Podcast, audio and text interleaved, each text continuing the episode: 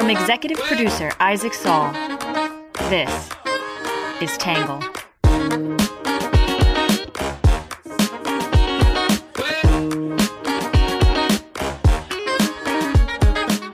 Good morning, good afternoon, and good evening, and welcome to the Tangle Podcast, a place you get views from across the political spectrum, some independent thinking, and a little bit of my take. I'm your host, Isaac Saul. I'm here with our trusty managing editor, our new podcast co-host, Ari Weitzman. Ari, how you doing? I'm all right. A little bit of the sniffles today, so I apologize to anybody's ears who might be offended if my voice starts to get raspy. Hopefully, it sounds all right though. How we how we doing so far? You sound fine to me, but uh, you're already kind of, you know, you've got the raspy, congested Jewish thing going on already, and now you're going to throw a cold in the mix too. Settle down. Why don't we just move on? And I'll just, I was looking for something to use as my grievance this week. So maybe I'll just use the way you introed me and we can yeah, circle that, back at that the could be a good one. We can circle back. Uh, so this is really interesting. We were just, we were kind of just talking about this on Slack, and I decided I want to talk about it on the podcast. I just realized, so it's Friday or it's Thursday, February 22nd when we're recording this. We were off Monday for President's Day. Great holiday. Doesn't get talked about enough. Just a random day off in February because it's George Washington's birthday or something. well, no, uh, let's come back to that too then. Lot to, lot to unpack already. I realized that we just had three straight stories. All of our coverage this week was dedicated to investigations, um, which I think on the one hand is kind of just indicative of where the country's at. On the other hand, I it gave me pause. Like, what is this right? Is this what we should be doing? We we on Monday we covered or Tuesday we covered Fani Willis's testimony, which is ostensibly tied to the Trump Georgia election fraud case, where she's you know basically standing trial for this relationship we had. Then we covered the ruling in the Trump fraud civil suit case, where he's being ordered to pay three hundred fifty million dollars to the state of New York, and then today we published a story that's about this arrest of the Biden informant. And I, I'm just like, oh, Jesus Christ. This is where, I mean, I looked back at that and I was like, that is kind of nuts. I mean, and just to put that in perspective, you know, like looking back on our coverage from the last month, you know, from from just February, we've got foreign policy debates about what to do about the US troops being killed in Jordan. We've got the border crisis and my solutions to it, and then the Senate's border bill. We've got social media hearings and the debate about legislation with social media. We've got an appeals court ruling on whether Trump's immune or not. Michigan mom convicted of the mass shooting. Tucker Carlson, Vladimir Putin interview, NATO stuff, an election update. Democrats win the New York 3rd Congressional District. So we've got a lot of policy election type stuff, but all of a sudden we just didn't for a full week and it made me feel kind of icky. It reminded me just you listing what we covered in the last week before breaking down the stuff that we did the month prior. Reminded me of a comment that you made when we were editing the piece on Trump's civil suit uh, ruling, which was that you were just feeling exhausted by all this coverage and all of the investigations and prosecutions into Trump and compile the ones about Biden and Hunter. Just felt like a lot, and you were trying to say you adapted that a little bit in your take about how we really should be focusing on the things that matter the most. And I remember, do you remember what my response to you was when I we were don't know. arguing about that? Or not arguing, we're just discussing it. Was the people to blame the most are the ones who are under investigation. So, on one hand, I would love also to be focusing on policy stuff and news that is really impacting the most people. But th- what's in the news is in the news because there are investigations into business dealings in Ukraine and everything that Trump's ever done. Not to equate the two, and I think obviously we saw why Biden's case, the most recent one about the FBI informant's different, but certainly Hunter Biden is in the news for reasons related to his behavior. Trump is in the news for reasons related to his behavior. If we're constructing our blame pyramids, the people to blame first are the ones who are behaving in public in the way that's garnering attention in the news media. I like that blame pyramid a lot. I just I and I don't think it's our fault. I mean, one of the things we and we've talked about this before in Tangle and maybe even on the podcast is you know story selection bias mm-hmm. and how that that is an story selection is an act of media bias and we have to think about the reasons we decide to cover certain things and we have these different criteria as a team for why we pick certain issues to cover one of them is just you know salience like how, how many people are talking about this? How dominant is it? And i think the three stories we chose this week were the dominant stories that we're getting 100%. You know, yeah you look across the mainstream media you look across all the major newspapers even the alternative media outlets were all talking about these three issues. But then i just did the little just the hypothetical thought experiment of take these investigations off the table, what would we have covered this week? And I put this little list in our episode notes. But in Wisconsin, there was, you know, the governor of Wisconsin, one of the most important swing states in the country, just signed new legislative maps into law. Huge story, huge deal. We had this ruling in Alabama, which I haven't even spent much time reading about because I've been so focused on other stuff. But basically, the state Supreme Court effectively declaring frozen embryos like children. Huge ruling. I mean, implications for abortion rights. And after that ruling, we see that, you know, the Alabama Supreme Court rules that embryos created through in vitro fertilization are considered children. And then two of the state's biggest IVF providers suspend services. So that's a huge story. And then Biden's student loan thing, where he's forgives, you know, another 150,000 people's loans and is also planning to send this email so everybody whose loans were forgiven knows about a big political story. I mean, these are like real policy debates. And I guess again, I think we made the right call about what to cover, but it just gave me pause. Uh, you know, like these feel like almost more important issues. And again, to your point about the blame pyramid, maybe the takeaway is really look at how damaging just these candidates are and the the investigations are to what our country's focusing on where this stuff this really important stuff is getting drowned out by you know whether Fani Willis was dating her special prosecutor before or after she hired him which just sucks you know? Yeah and if there's any one story that should that could have been bumped i think that's the one that maybe could have been bumped the most. Obviously it, everything has implications so it's not as if it's a completely irrelevant story and there was a huge amount of coverage on it. And on the other hand, to go with that, you don't want to try to fight story selection bias based on what's being covered so much that you're avoiding the things that you should be talking about because they're so salient in the media. So if we say, you know, this Fani Willis story doesn't interest us a whole lot, I'd rather talk about Wisconsin. I'd rather talk about uh, Biden student loans, which I don't think had even dropped at that time yet. That's still an exercise of our own bias to say the things that we think should be interesting to other people. So that that's a bit of a tightrope to walk. But let's just say that you could have put any one of those three stories in last week. Which one of those three do you think is most interesting to you? I was literally just going to ask you this question. I like that was the next thing out of my mouth was asking you. You, you probably have an answer to it.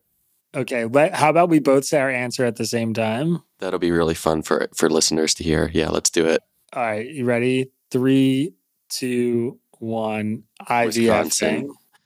Interesting. Okay. Yeah, I would say. I mean, I think the Wisconsin thing's maybe more important because it's. I don't want to say more important. I think nationally it has larger implications because it's going to change the balance of Congress, which affects the federal government it's you know symbolic of where the state is that like a you know the supreme court and democratic governor the state supreme court and democratic governor are sort of leaning a little bit left looking ahead to 2024 all these signals that maybe this is a favorable thing for biden. But none of that is the reason why i think it's the most interesting story. Why do you think it's the most interesting?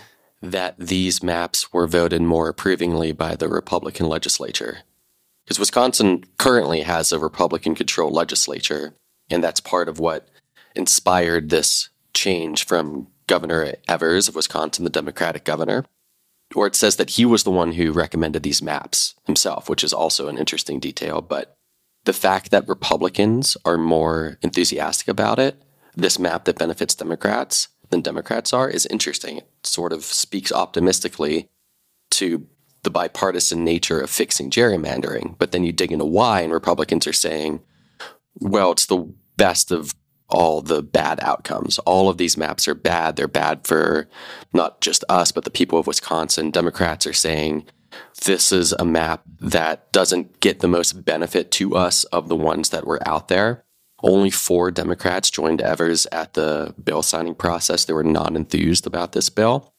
So it seems like both sides are kind of lukewarm about it, which is probably indicative of it being a good solution and maybe a good like a lot of interesting detail to dig into for why it was a good solution and maybe how it could be replicated. That is very interesting. That I did not I mean again, I hadn't read much about that.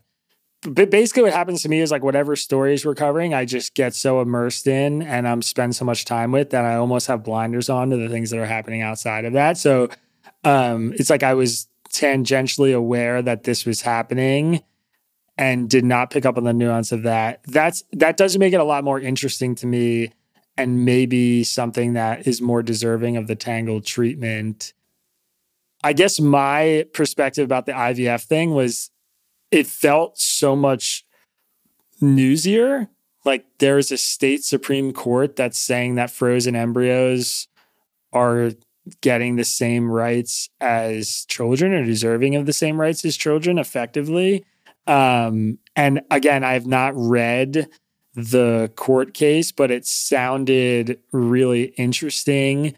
I mean, this is from the NBC News article about it that the court determined on February 16th that the clinic's failure to secure a storage area violated the state's wrongful death act, which says an unjustified or negligent act that leads to someone's death is a civil offense because the frozen embryos were considered human beings. So basically, this woman had her frozen embryos killed by negligence of this clinic.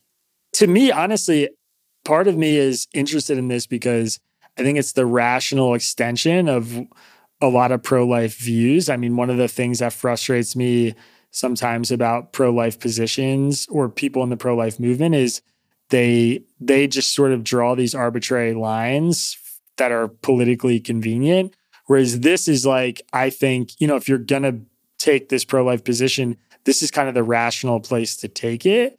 And it's interesting to me to see the this the fight sort of move to this ground. Obviously, Alabama's a really conservative place with really conservative laws about abortion. But the state Supreme Court doing this is no joke. And it makes me wonder if this is kind of a a new battleground. I think politically for Republicans, to be clear, this is terrible. It's an awful position to stake out. I mean, I they're losing on this issue already. I think starting to file like civil lawsuits about wrongful deaths for what happens to embryos is not politically going to play very well. Maybe it will in certain places in Alabama, but um, you know, already there this clinic is shutting down. So these women who are very pro life and probably want to have kids and are trying to use these clinics to get pregnant are now being deprived of that opportunity because of this ruling. So it's sort of like this counterproductive thing. But yeah, that struck me as the that was like the story that I saw, and I was like, oh, holy shit! Like that's we need to cover that, uh, and then it just didn't get in. So I think that would have been my pick for that reason. I don't think I agree fully with some of the things that he said. I don't think I agree necessarily that this is the logical conclusion of having a pro life argument. I think there's lots of ways you can still believe that an embryo is a human life, which I know we've talked about before. We sort of agree on what that means, and we don't believe. I think we it's fair to say we both don't see an embryo as equivalent to a human life, but I don't think believing that it is means that you have to legislate it to the fullest possible way if you have an ethic that tries to be pragmatic about it and say we want to prevent as many as possible. And the more that we pursue a policy that is really, really strict, the less we're able to accomplish a goal of trying to minimize abortions. I think it's okay to have that pragmatic philosophy. And I also don't know if I agree that it's going to be too consequential in the long run. Alabama, I think, already has a total ban on abortion. And a Supreme Court ruling isn't going to change too much at the state level. And I could very easily see a liberal state or even a moderate state having a court ruling that contradicts this and it not being uh, enshrined in a federal precedent and still furthering a state of stalemate in terms of what defines a human life. Yeah, I mean, maybe not consequential on the national level, but if five states in the South sort of, you know, if this lawsuit invites other people to make similar challenges and the result is these IVF clinics shutting down or these states starting to draw hard lines about viewing an embryo as, you know, equivalent to human right life and deserving of all the same rights and liberties and stuff, that to me seems I mean, that could get really interesting and kind of nutty from a from a lawsuit perspective and all the stuff that kind of pops up as an extension of that. Again, politically, I think terrible for the Republican Party, the opposite direction they should be heading. Yeah, we but, there. Yeah, but like, you know, and that, and I mean, of course, that's a subjective thing. I, I also think like all the data just shows that even the fall of Roe v. Wade sort of out of step with how a lot of Americans feel about abortion. And this is so much further down that road in terms of restrictions. So I don't know. Super interesting story. I think maybe we'll have to cover one of these next week, maybe on Monday. Again, I'd be partial to the to the Alabama story, but I think the Wisconsin one has a lot of juice too in a lot of ways.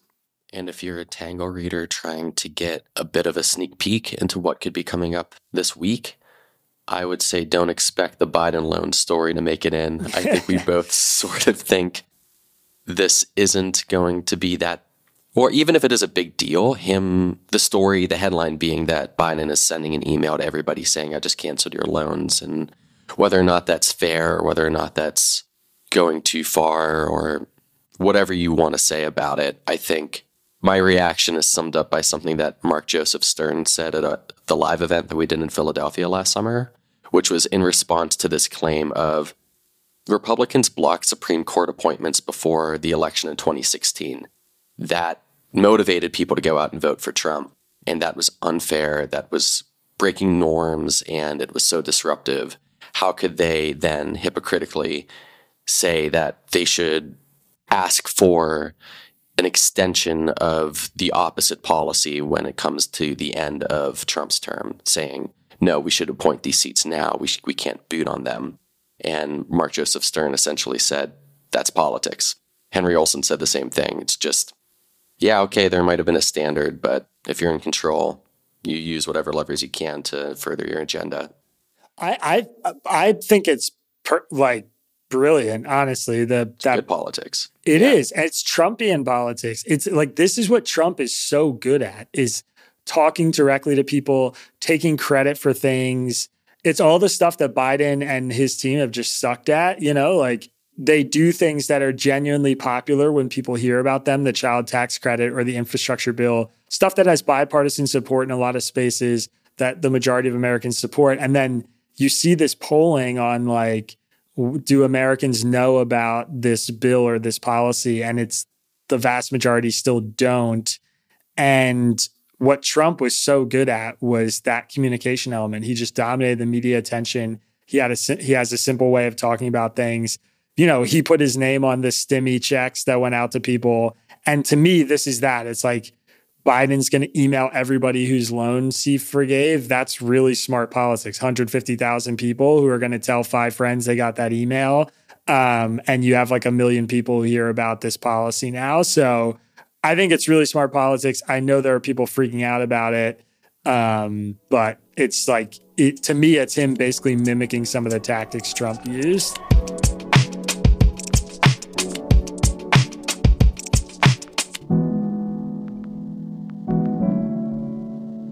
We'll be right back after this quick commercial break. This episode is brought to you by Shopify. Forget the frustration of picking commerce platforms when you switch your business to Shopify, the global commerce platform that supercharges your selling wherever you sell. With Shopify, you'll harness the same intuitive features, trusted apps, and powerful analytics used by the world's leading brands. Sign up today for your $1 per month trial period at shopify.com slash tech, all lowercase. That's shopify.com slash tech. Speaking of Biden, I know this thing that we want to talk about that came up in a reader question this week. You and I, I sense, had some disagreement that I think is maybe worth poking at, but also I think it's just a really interesting concept. And I'm more and more on board the more I think about it, which was this Ezra Klein monologue basically calling for Joe Biden to to drop out of the race. For for those of you who didn't listen to it or didn't see the reader question this week or hear it in the podcast, um, you know, basically Ezra Klein made the case that Joe Biden's a good president in his view, that he's done a lot of good for the country. Ezra's obviously, you know, lifelong Democrat, liberal, progressive, whatever you want to call him. He's got left of center views. I think he's very pragmatic. And so I'm not surprised to hear him make the case that Biden's been a really good president.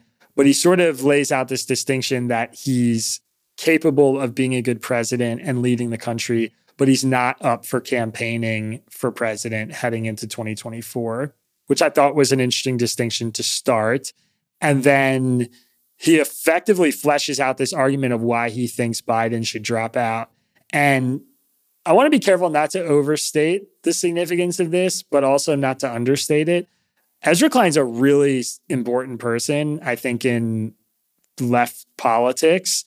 And a lot of people listen to him. His podcast uh, is, you know, is under the New York Times banner. It's super popular. It's probably their second most popular podcast behind the Daily. People in the political orbit are talking about this. Every like insidery newsletter that I follow and you know, politics journalists who I follow, everybody's talking about this. So people inside the Biden administration are definitely talking about this. And I think he sort of pushed an idea and fleshed out a real, actual, tangible plan for how Biden steps aside and someone else comes in. I found it pretty compelling. I mean, he made the argument that basically he's down in the polls you listen to his speech in Gettysburg from a month ago and compare it to his speech four years ago when he launched his 2020 campaign, there there's a totally different energy to it. And Democrats could dominate the media, the earned media attention by sending this to the convention and letting the circus go on and having days or weeks of nonstop attention on their party, on the people coming up in their party, the bench behind Biden, let them fight it out, let them give speeches, let them make a case. Then you have this sort of electric delegate vote where we pick the candidate and you go into the convention not knowing who it's going to be. And then the candidates come out.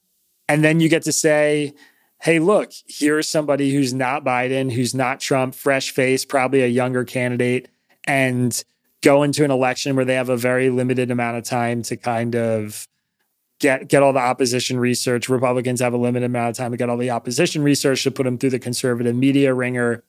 And the person comes out with a Biden endorsement, surely. So I don't know. I it sound I think it's still very unlikely and unrealistic, but he pitched it in a way that made it sound plausible and smart to me, which I surprised me a little bit. Yeah, I think it's a good argument. I think he presented it in a really good way. And I think the novel thing that he introduced was this ability to say, if you're a left leaning person, Biden's a good president. He's capable of being a good president. He's not capable of being a good president and campaigning. That's too much. That's a new idea, I think, that he introduced with that podcast. The problem with it to me, the pivotal moment, is that it doesn't really matter how many Democrats or left leaning people hear that argument and are compelled by it, it only matters if one person does, which is Biden, because it rests on this point of this is why Biden should drop out. Okay, what if he doesn't? Yeah. The rest of this is kind of moot. Like, I'll ask you. So, what if he doesn't? What What do you think we do with the rest of his argument about trying to nominate somebody at the convention? What should delegates do if Biden says that he still wants to run? I mean, I think the delegates need to, they're bound to cast ballots for the candidate who wins the primary in their state. So I agree. Like, you know, faithless electors are a thing. There are various reasons throughout history that people have done that. And I think maybe there are appropriate times to do that, but very, very, very, very limited. So I, I think, yeah, if Biden doesn't step aside and he wins the primary, which he's surely going to do, then they need to make him the candidate. I guess it's like, I hope he steps aside, maybe, is my wishful thinking, is sort of where I come. I mean, I, this isn't a big secret. Like, again, we have this policy of not endorsing candidates. This is not some Trump endorsement, obviously. Uh, I, I'm I've just said in the newsletter before I would much prefer if neither of these candidates were the candidates in the race. If I could press a button and make that happen and watch whoever wins an open primary on the Republican and Democratic side without Trump or Biden in the mix go against each other, I would press that button 10 times out of 10.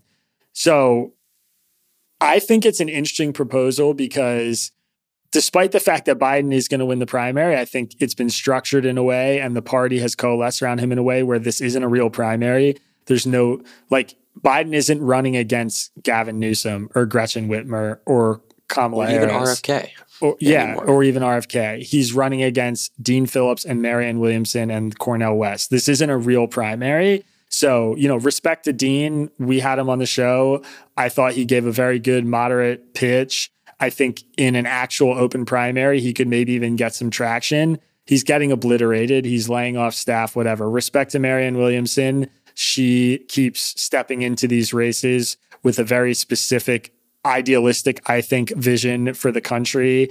I disagree with her on a ton of policy stuff, but she seems like a really awesome person. She's like a humanist. She cares. I respect where she's coming from.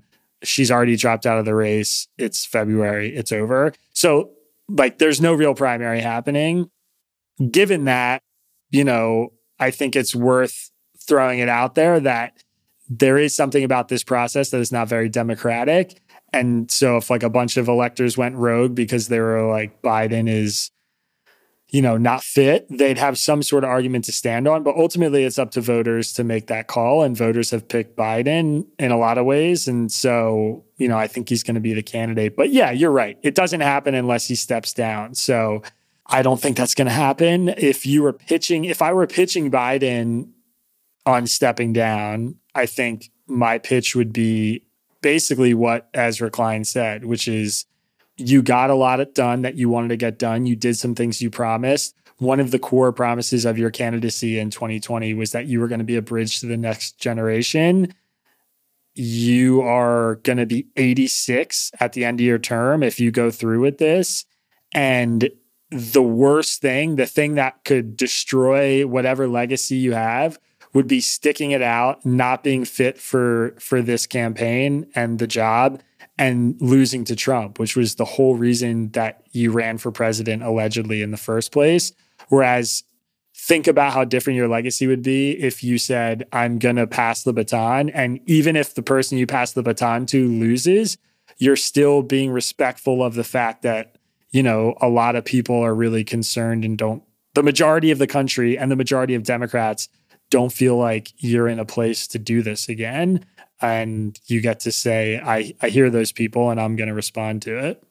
And as you're giving that pitch to the president, you make sure that you have a big picture behind you of Ruth Bader Ginsburg just to drive the point home about legacy. Yeah. You bring up another picture that's just the polls that show this is you versus Trump. See how these lines are really, really close to each other.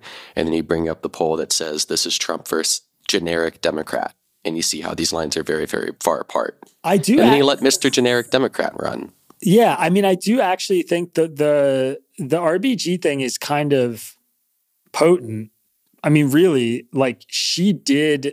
There are people, lifelong feminists, progressives, whatever, who idolized her and now loathe her because of you know what what happened in the wake of her basically gutting it out when there were people like Obama and you know other people around her urging her to step down so they could fill her seat with you know someone who shared her worldviews and jurisprudence.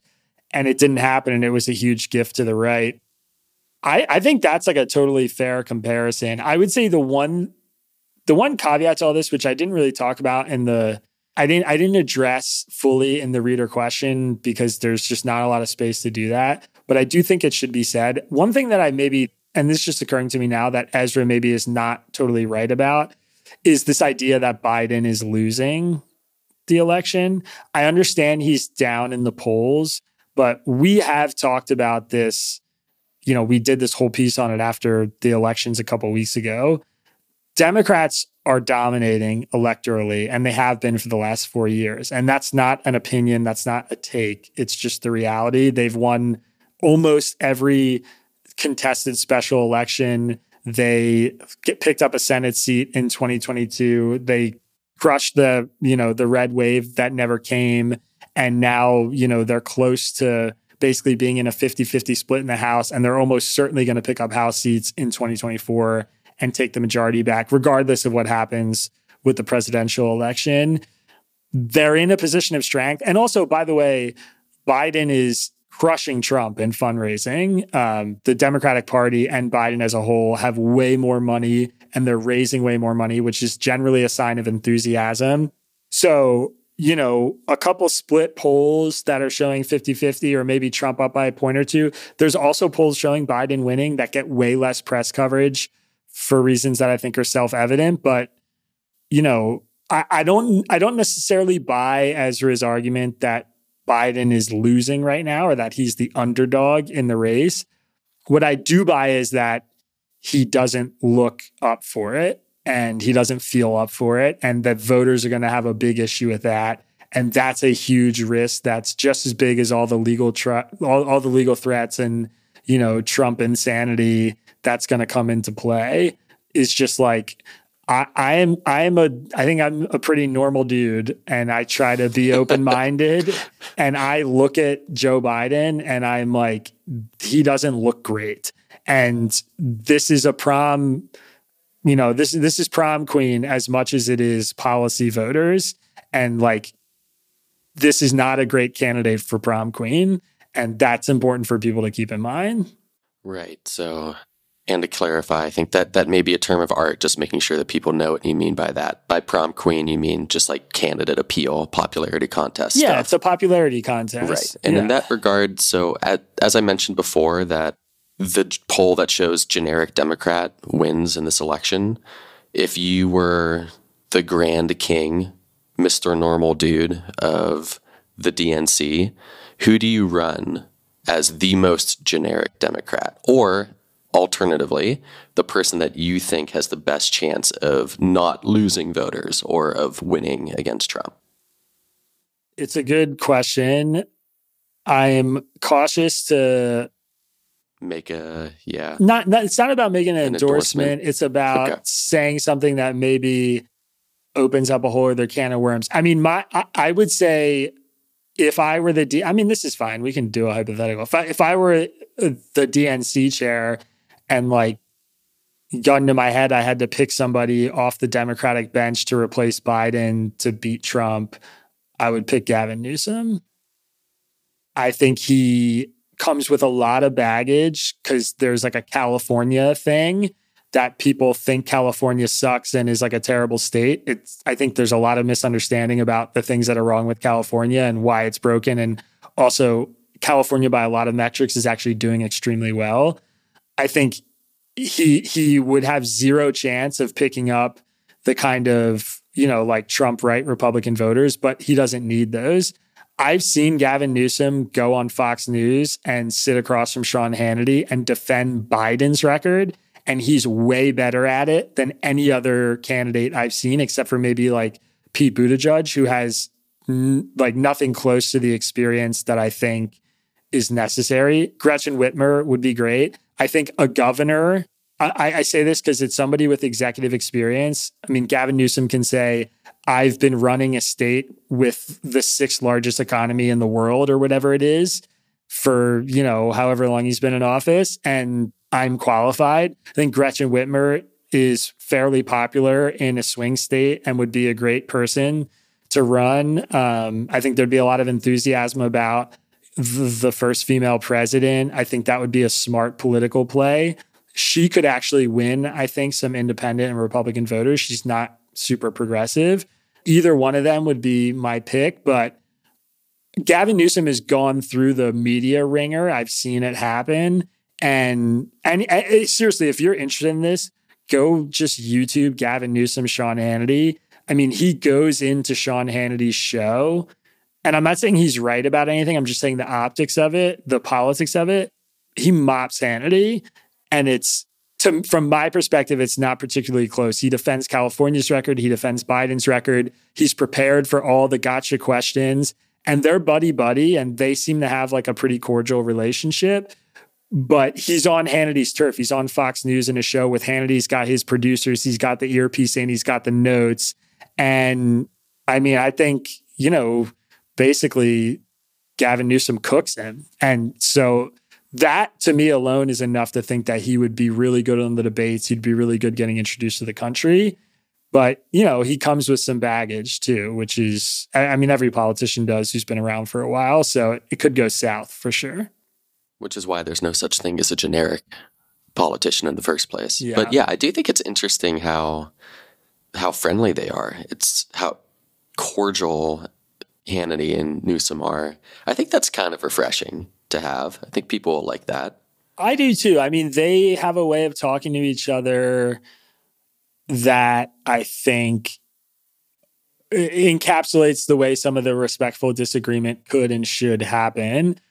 I think, I mean, Hannity is a performance artist. Most of the, all the Fox News primetime hosts are at this point. Um, most primetime hosts are. So you know, he puts on an act a little bit that like he he's in a persona on those shows. I know people and have heard from people who interact with him privately and he's a lot more moderate politically than he puts on on his show is basically what I've heard. And he acts like a little bit of a blowhard every now and then, which is frustrating because I think he has such a big influence and platform. But I think the way he acts with Hannity is indicative of the fact that he's, you know, he doesn't view the largest Democratic state governor as like the epitome of evil. He's their friends, you know, and it comes through when they talk to each other and argue. But yeah, I mean, I don't know. It, I I I saw that and it had a very big impact on me and how I viewed Gavin Newsom. And I think regardless of what happens this year, if I were a betting man, he'd be my odds-on favorite as the Democratic nominee in 2028. I think he he could run a really good campaign, um, or you know, he could end up like Ron DeSantis and just all the hype doesn't survive once he gets put in front of the the national public. Guess we'll have to wait and see, because I don't think it's going to happen this year. Like you said, I don't think Biden's ultimately going to step aside. I would take the field in 2028 personally. I think when it comes to other attractive alternatives, I think Pete Buttigieg is still somebody that a lot of people like for good reason. And I know that he's been not in the public eye as head of the Department of Transportation under Biden, except for the train derailment in Ohio, which wasn't exactly good press for him. But I think once he gets, he's a great campaigner, and I think once he gets back on the trail, that'll come out again. And I also think five years is a long time. Again, we we're talking about a hypothetical for 2024, which is very unlikely to happen with Biden dropping out. And if we're just prognosticating about 2028, it's a little bit of what we're doing. There's a lot of people that we aren't talking about or that we aren't even aware of who I'm sure are going to have their moment in the spotlight between now and then. Definitely. All right. I want to take a quick break. And when we come back, we're going to talk about porn. Fun.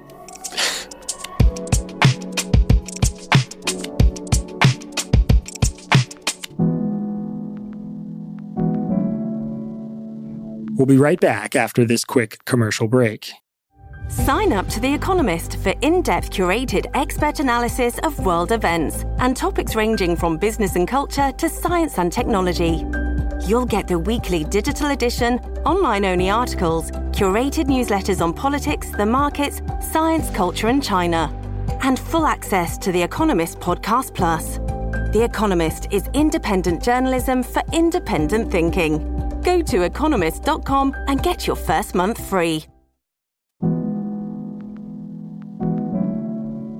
Before we get out of here and do our grievances and all that and wrap up, I mean, I think one of the purposes of this podcast is to give some podcast listeners some insight into the Friday members only editions that we push out in the newsletter. And I mentioned this actually in the newsletter, but I didn't bring it up on the podcast today. But we're doing something by the time you guys hear this, it'll be out already on Friday, doing something a little bit different than usual, which is I'm writing this piece about pornography.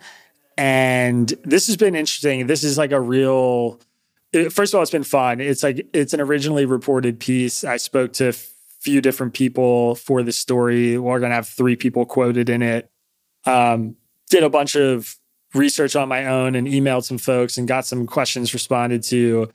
I kind of came into it not really sure whether I was interested in this topic or not, but I've left sort of feeling like it's really important and it's definitely going to touch the political world. It already has in a lot of ways, but I think it will in a more meaningful way very shortly because there's a lot of people pushing to regulate the porn industry. And I sort of got convinced that they're right, that this is like an actual issue that should be thought about the way we think about fast food and social media and like a like a commerce a product that's out there that has a lot of risks and a lot of harm and is addictive and dangerous for children and people of all ages. And there need to be more conversations about it which sort of surprised me. It wasn't how i expected to feel going in. So the focus for you then is more on public health for the people consuming the product of pornography and less on the production and health and I guess morality standpoint of the people that are producing it. Totally. Like the I think and it's interesting to talk about it now cuz Ari actually hasn't seen this draft. I've been Not yet. yeah, I've been working on it sort of on my own for a few weeks, a couple months now.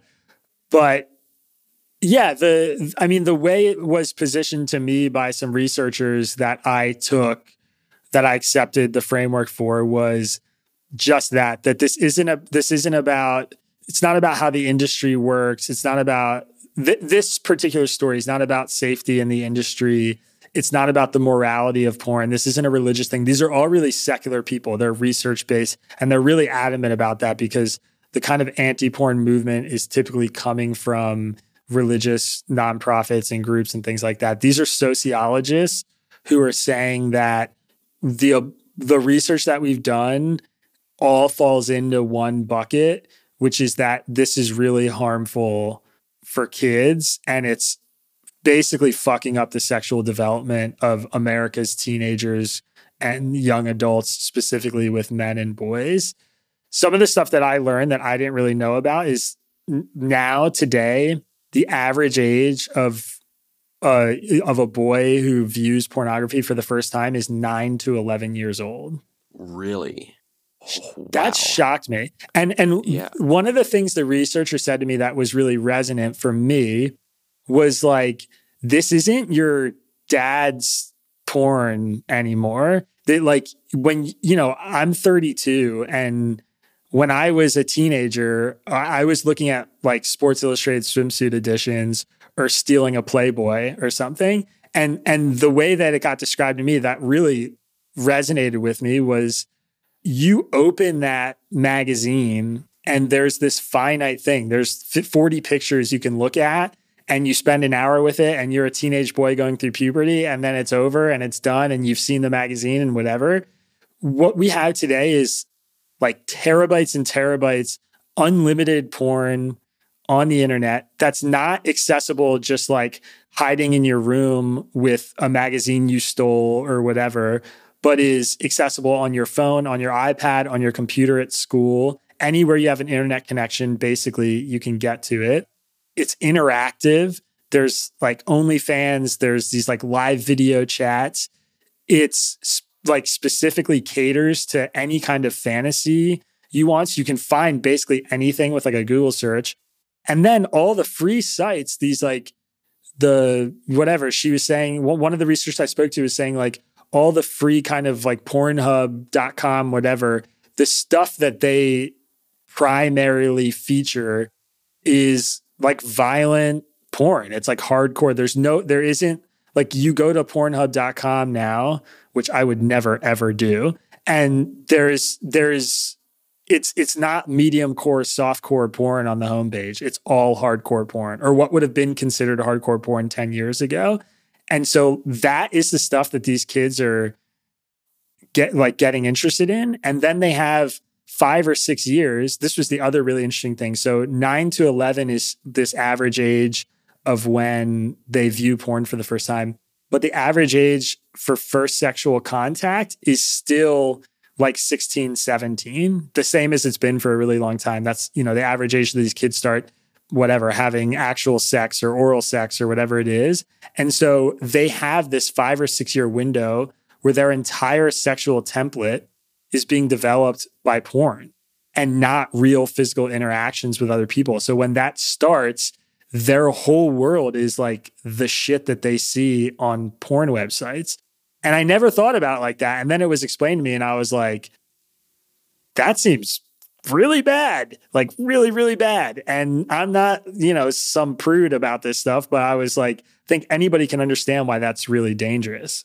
So I see the parallels pretty clearly between having something that is infinitely accessible and dangerous for a usability pattern with social media. I see the parallels also even with drug access, where somebody who sees themselves as very laissez faire, uh, either libertarian or socially liberal, might say, I don't want to criminalize or demonize usage, but I also can see that there's a limit to how much usage would be good for a person.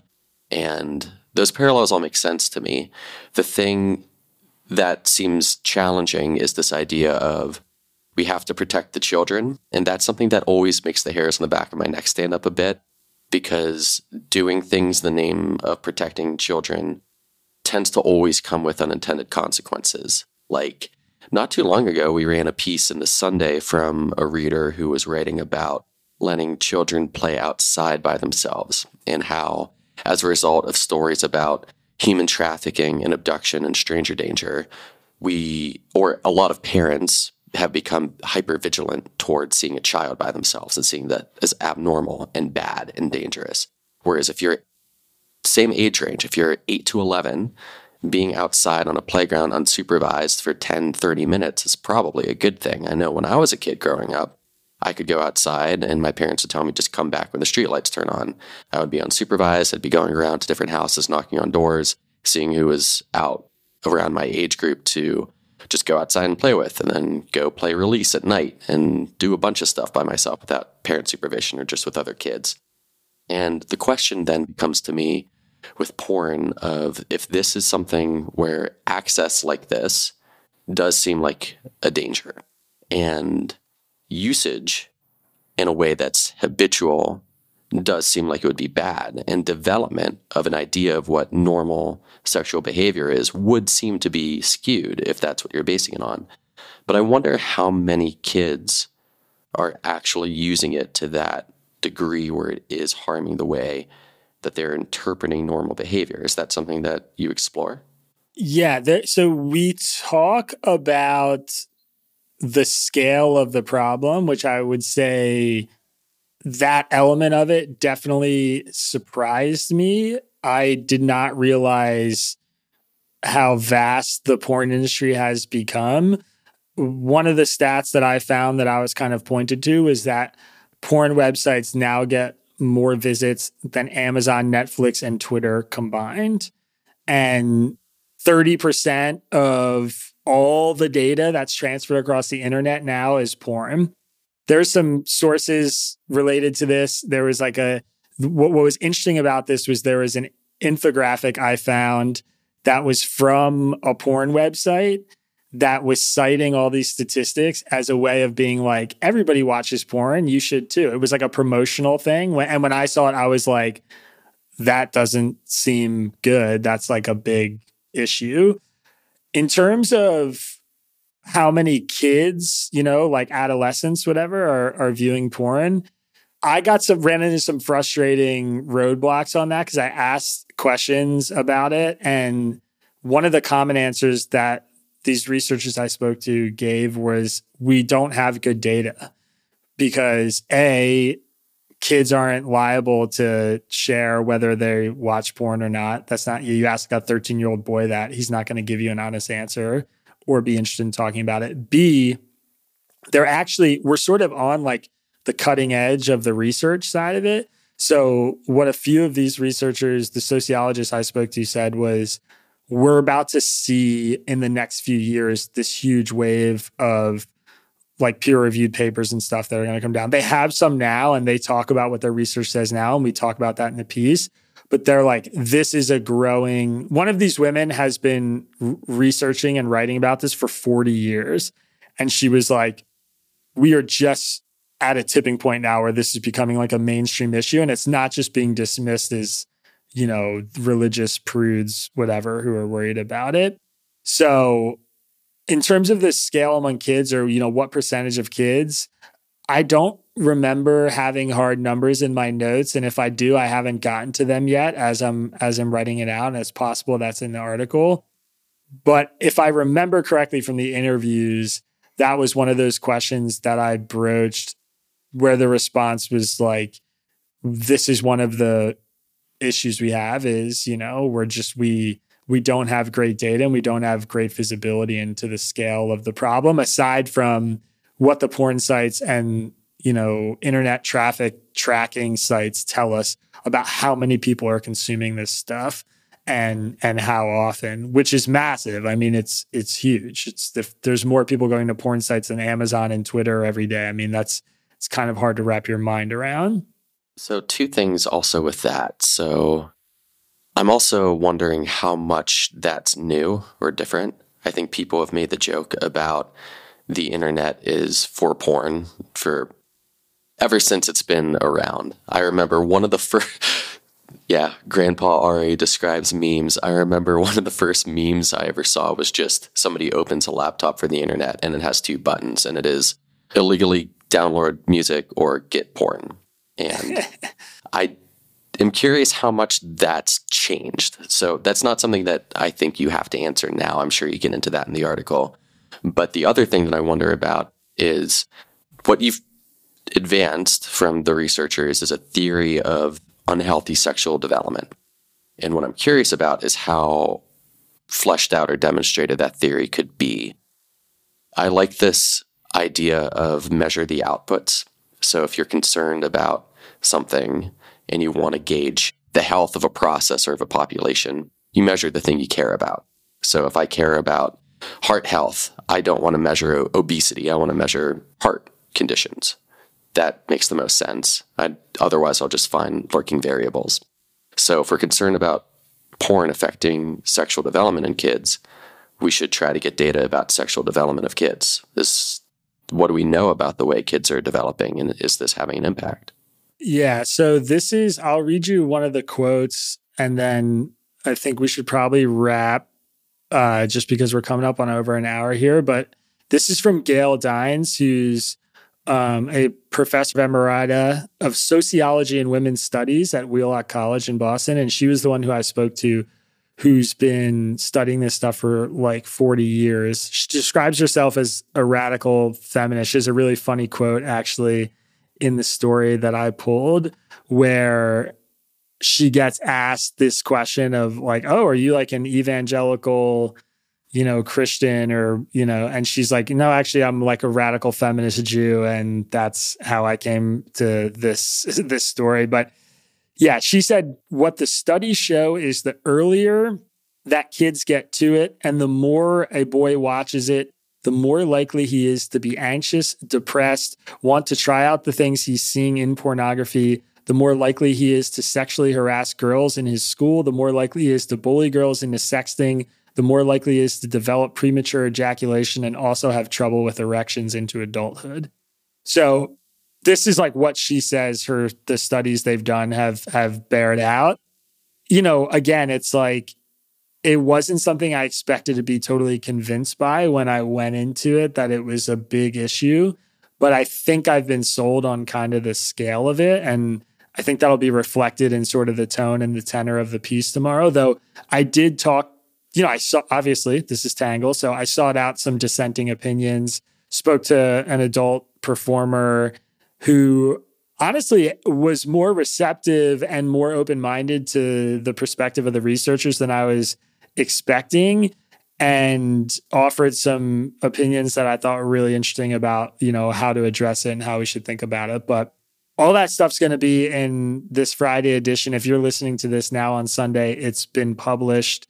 So you should go to readtangle.com and check it out. And it'll be a members only piece. So you'll have to subscribe to read it. But I think it'll be worth your time.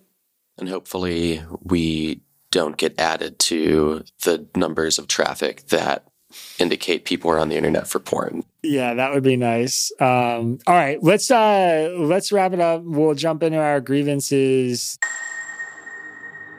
The airing of grievances. As I rained blows upon him, I realized there had to be another way. Do you have a do you have one of your grievances ready? I do. It's pretty weak tea, but I think that's the reason why I should go first. I appreciate it. I, I feel like my my grievance is a little weak tea this week too, but I kind of have to get it off my chest because it's been bothering me, and this is my safe space to do that. Yeah, it is. Well, so yeah, I wasn't very personally aggrieved this week, but this is a thing that I'm dealing with. I think also this is a really bad way to caveat it. This is more than 50% my fault. So I can't really complain about other people too much. It's on me. I get it. That's a theme of your grievances is that it comes back to being your fault, kind of. Well, I think the more you take ownership for the stuff that goes on in your life, the happier you'll be. But anyway, so about two years ago, I went to a frisbee tournament, which is a thing you and I do a, a, lot. And I put my name down as one of the people who would be responsible for the rental cars, which, if you've done that, maybe alarm bells are going off in your head. Then I had to go to the airport early, so somebody else returned the car for me. Again, alarm bells. And he texted me when he did so. Everything seemed fine. A couple weeks later, again, this is summer of 2022. I got an email from some company I've never heard of saying there's damages to this car that you rented through a car company that I won't name. And I was like, oh, no, there wasn't. Uh, I reject that. And I got it through my credit card, so talk to them. And months went by and they said, well, you have to file a claim with them. So I had to go through these hoops and download all of this information about take a receipt from the credit cards company saying this is proof that I made this purchase. I purchased it through an intermediary, so I had to get the contract through them as well. I also had to go to the car rental insurance company and get the contract through them. So that's two different proofs of purchase and a third if you count the credit card, as well as my insurance information. Lots of stuff. Send it into them to make sure they can manage the claim. And then I thought, okay, you two are just going to talk. So the people that are re- representing the car insur- the car rental company are going to talk to the people representing my credit card, and I'm out of the loop. Months later, I get an email saying, hey, this isn't resolved. You have to make sure that you add all of the information that we need. And I said, okay. Talked to the insurance provider for the credit card. They told me I had to upload my insurance again as my as a driver that was insured at the time. So I did that. This is now we're getting into 2023. A lot of things are happening in my life around summer of 2023. I'm changing jobs. I'm starting to work for this small media organization called Tangle. I'm getting ready to move and sell my house. Things fall off the table a bit. I keep getting emails from the insurance company with the car rental insurance telling me that this claim's open. And I'm like, forget it. Like, if I just wait, you guys, I'm sure, are going to figure this out. I don't want to be in, involved in this. And then it kept getting emails, and I noticed that the emails were not very enforceful with their language. So I thought maybe they're just making a stink and it's going to go away, which again is a red flag. Again, my fault. But it got until this past month when I got another letter in the mail that had to get forwarded from my previous mailing address to me saying, All right, seriously now, you have 10 days or else we're going to charge you $3,500 and it's going to go into collections. I was like, All right, I'll see what's going on. Turns out that the insurance that I uploaded, my proof of insurance as a driver, I gave to the credit card company didn't have the right time frame. So I had to contact my insurance provider, get proof of insurance for two years ago, download it and send it to them. And hopefully that's enough. This this situation's still ongoing, Isaac. So I don't have a resolution yet. I'm sort of stuck between these two companies that should be talking to each other that have all the information that they need. But I don't know if I'm going to get a bill that says you owe us $3,500 and we're going to garnish your wages unless you pay it immediately, or if they're going to actually be able to discuss with one another. But again, that's kind of my fault. that honestly does not sound like week two to me. That would infuriate me. That sounds like something that would make me so frustrated to get. And I would have handled it the exact same way you did. I would have just ignored it for. At some point, I would have just said, "I'm going to stop responding to these emails, and if there's real money at hand, these people will figure it out." That's kind of exactly how I was thinking about it. And it has been this source of background anxiety for me for about a year. But I have to say, it kind of reminds me of the Survey Monkey thing. Yeah. And I was going to bring that up actually as the grievance for this week, but I figured it wouldn't be good to aggrieve ourselves with a company that we're we're working with. Yeah. So I was leaving that one off the also, table. that should be my grievance, not your grievance, because well, I'm the one dealing with it currently, so you delegated it. That's true. Yeah. The Survey Monkey's fine. Survey you guys are fine. Yeah, we won't. We have nothing officially bad to say about it. it. Okay, so I'll give I'll give mine really quick. This is also sort of a white collar grievance, which maybe that's just like a theme, but Fits the theme. I okay. I hate scheduling meetings with people. Uh, Ari knows this. It's one of it's like one of the team ethos things on Tangle that I bring up every now and then is like I I want if we're gonna do a call or a meeting, I want it to be 15 minutes long. And I've sort of been forced by the realization that sometimes long meeting team meetings are actually necessary. That we now have like a standing hour long meeting with Tangle, but it took a really long time for me to do that. And I just like calls are very intrusive for me. They they break up my day in a way that just like makes my work stop and start. I'm best head down doing research, writing uninterrupted, you know, six, eight hours in a row. And when I have a bunch of calls throughout the day, I find myself like my productivity just crashes. So a couple of years ago, after realizing how unbelievably stupid the whole system for making calls in the white collar world is, we're like, you email somebody and they say, Oh, I'm free Wednesday three to five. And you're like, Oh, I'm not free that time. What about Thursday two to four? And they're like, Oh, I'm not free that time. You have like four emails back and forth and then you schedule something. I, I was like, I'm going to get a Calendly, which for those people who don't know, Calendly is a great resource app, website, whatever. Highly recommend it. You just literally send somebody a link to your schedule. You make the settings you want in your schedule. That person books a time with you. It like auto creates a Zoom and all this stuff. It's so convenient. It's been unbelievably great for me. It's changed my life.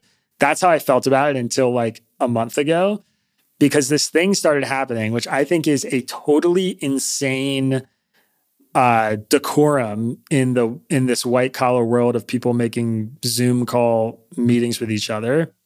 Is what used to happen is somebody would email you and say, "Oh, hey, can we like I want to chat. I'm so and so from this company. I'm interested in talking about this. Do you have a minute to chat? And I say, yeah, sure. Here's my Calendly. I send them the link. They book a time and then we get on. It's like a one email thing.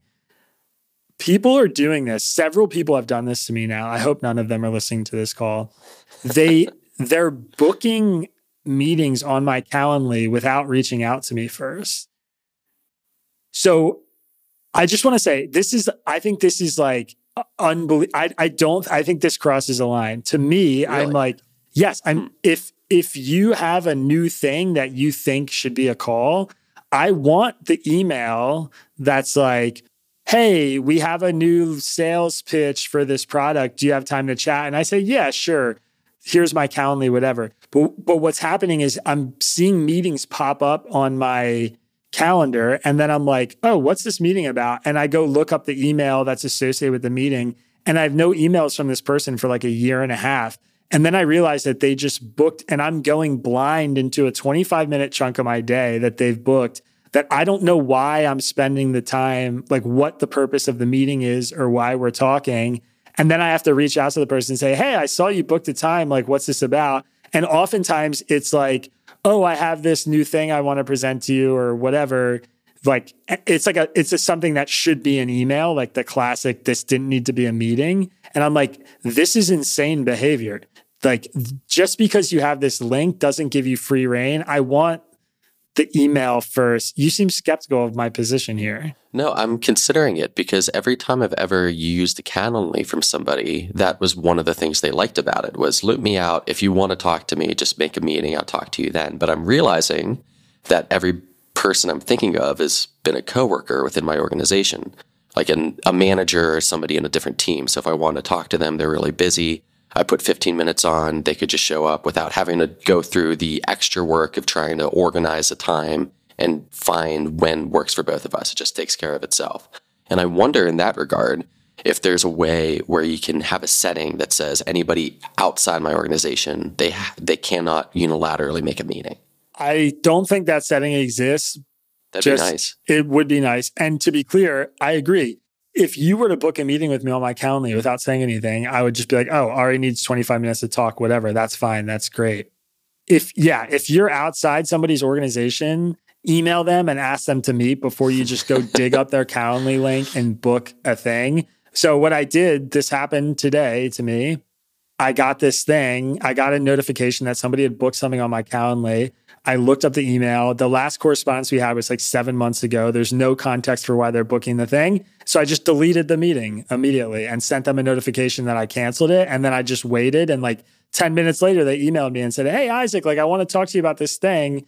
And I was like, Oh, sure. Like, here's my Calendly link. You can book a meeting sometime next week. But like in the future, I'd appreciate it if you just like send me an email so I knew what the meeting was about first. Hmm. Okay. Well, that I think that's reasonable. I think it's there's this I feel like misuse hack of the Calendly tool that managers I've worked with have used where they just book a meeting with themselves every afternoon that recurs for three hours so nobody can schedule something in that time. And then if they decide they want to talk to somebody, they just move it around. That sounds like it could work, but it also sounds like an unnecessary workaround. That reminds me, that was a detail that I left out now what this has forced me to do is now I'm three weeks ahead on my calendar, blocking like two, three hour blocks during the day so people can't book meetings with me.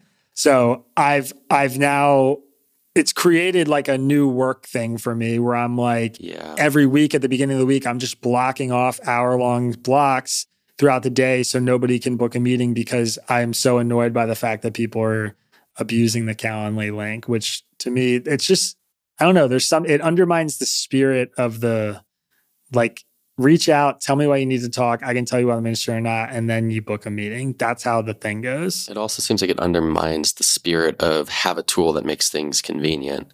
And if there's just some setting that says external to my organization, we need confirmation first, it seems kind of intuitive that that would exist. But I've used software tools in the past couple weeks that the things that I think would be intuitive aren't there. And every time I have a frustration as a user of some piece of software, I always have this little thought that said in the back of my mind that goes, and people think that AI is going to take over the world and we're going to be overrun by robot overlords. We can't even get websites to work normally. We can't get features that people actually want. That's my own little rant about the people who think technology is going to be come too powerful. It's like we can't even make elections secure with voting technology. It's a whole other can of worms, but I mean, talk to any software engineer, they'll tell you what's the best kind of voting technology to use, and they'll say paper. Anyway, sorry, I did open up in a different different avenue there. My my bad. That's all right. Speaking of meetings, I need to go because I have a meeting that's coming up in five minutes. Hold so. on, can I talk to you for ten more minutes about software? no, that's that's all right. Let all me right, get a Calendly link for you. We'll be back here tomorrow. Make sure you, hey, if you haven't done this yet, follow the podcast and maybe go give us a five star rating wherever you rate podcasts, and then also send it to somebody. Spread the word. We're in growth mode right now, so we need your help. Yeah, do that. Thanks. Peace. Our podcast is written by me, Isaac Saul, and edited and engineered by Jon Lall. The script is edited by our managing editor, Ari Weitzman, Will Kaback, Bailey Saul, and Sean Brady. The logo for our podcast was designed by Magdalena Bokova, who is also our social media manager. Music for the podcast was produced by Diet75, And if you're looking for more from Tangle, please go to readtangle.com and check out our website.